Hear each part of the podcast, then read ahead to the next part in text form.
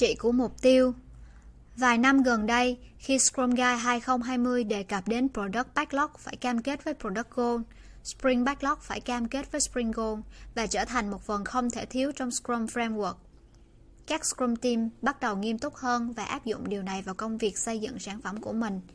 Nhưng đâu đó, vẫn có rất nhiều Scrum Team dù đang cố gắng để áp dụng, nhưng vẫn gặp rất nhiều khó khăn và loay hoay không biết phải làm thế nào để có thể xây dựng một mục tiêu tốt và giúp sản phẩm thành công.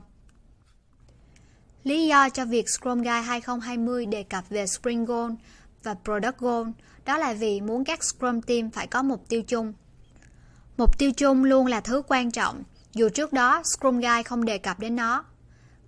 Cơ bản, mục tiêu chung giúp cho Scrum Team trở nên tự chủ có ý thức, vì sự tự chủ sẽ dẫn đến hỗn loạn nếu nhóm không có được một mục tiêu chung. Bài viết này sẽ chia sẻ về những vấn đề mà các Scrum Team thường hay gặp phải trong việc đặt mục tiêu của mình, khiến cho mục tiêu không được thống nhất hay không được liên kết rõ ràng để trở thành một mục tiêu chung. Qua đó cũng sẽ chia sẻ đến mọi người một công cụ nhỏ giúp cho các bạn có thể dễ dàng hơn trong việc đặt mục tiêu có giá trị. Những vấn đề trong việc đặt mục tiêu Thứ nhất, mục tiêu không mang lại giá trị cho tổ chức. Bất kỳ một sản phẩm nào đều phải mang lại giá trị cho tổ chức đã tạo ra nó.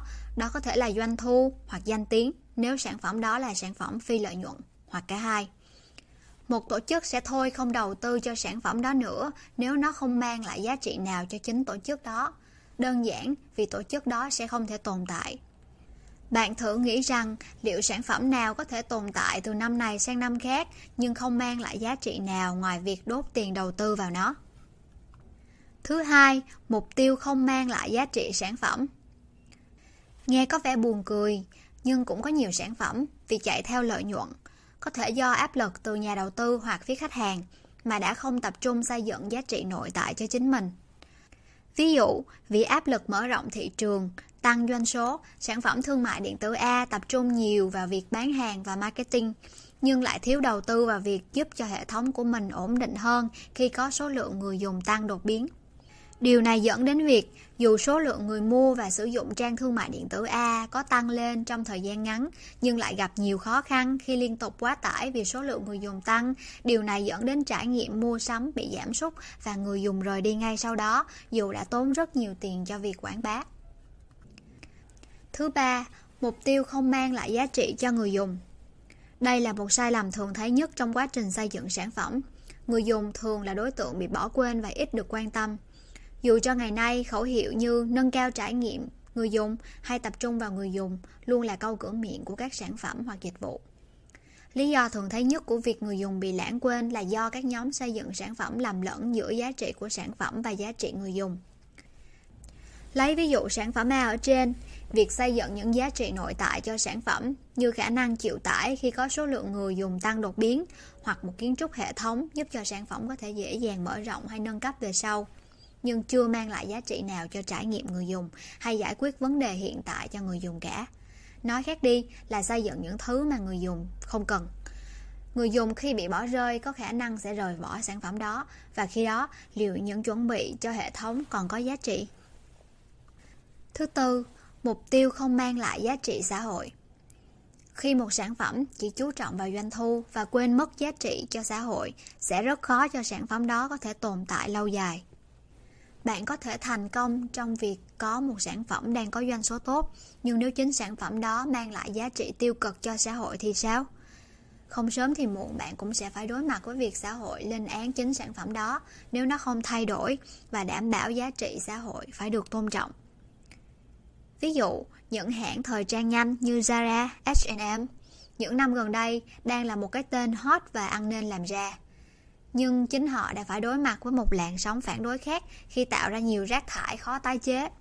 Bản thân của những doanh nghiệp này gần đây đã có rất nhiều chiến dịch để thay đổi và mang lại giá trị cho xã hội qua việc giảm thiểu rác thải không thể tái chế hoặc thu hồi và sử dụng lại những vật liệu đã qua sử dụng.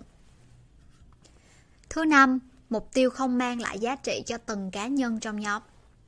Điểm cuối cùng nhưng lại là cốt lõi những con người trực tiếp làm ra sản phẩm cũng hay bị bỏ quên những nhà phát triển sản phẩm vô tình hoặc cố ý không xem những cá nhân đang làm việc để tạo ra sản phẩm hoặc dịch vụ là con người. Họ bị xem là những bánh răng trong một bộ máy và dễ dàng bị thay thế. Nhưng chúng ta đã không còn trong thời đại công nghiệp, sự đóng góp của cá nhân không giới hạn bởi sức hay mồ hôi mà còn là sức sáng tạo và tư duy khác biệt mà mỗi cá nhân sở hữu. Chính vì lẽ đó, một sản phẩm thành công sẽ là một sản phẩm có được những cá nhân hết lòng đóng góp kỹ năng và khả năng của mình cho sản phẩm đó.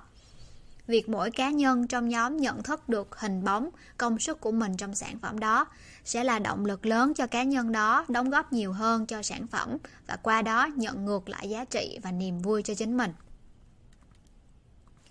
Vì những lý do nêu trên, tôi nhận thấy để một sản phẩm thành công, nó cần có chiến lược và những mục tiêu đạt đủ 5 góc độ. Thứ nhất, for me, mục tiêu này có làm cho tôi cảm thấy tự hào khi là một phần của nhóm hay không? Tôi có thấy hứng thú với mục tiêu này không? Thứ hai, for customer, mục tiêu này có mang lại giá trị hay giúp đỡ khách hàng không? Thứ ba, for product, mục tiêu này có lợi cho sản phẩm không? Hoặc ít nhất không gây tổn hại đến sản phẩm. Thứ tư, for system, Mục tiêu này sẽ giúp mang lại lợi ích cho tổ chức.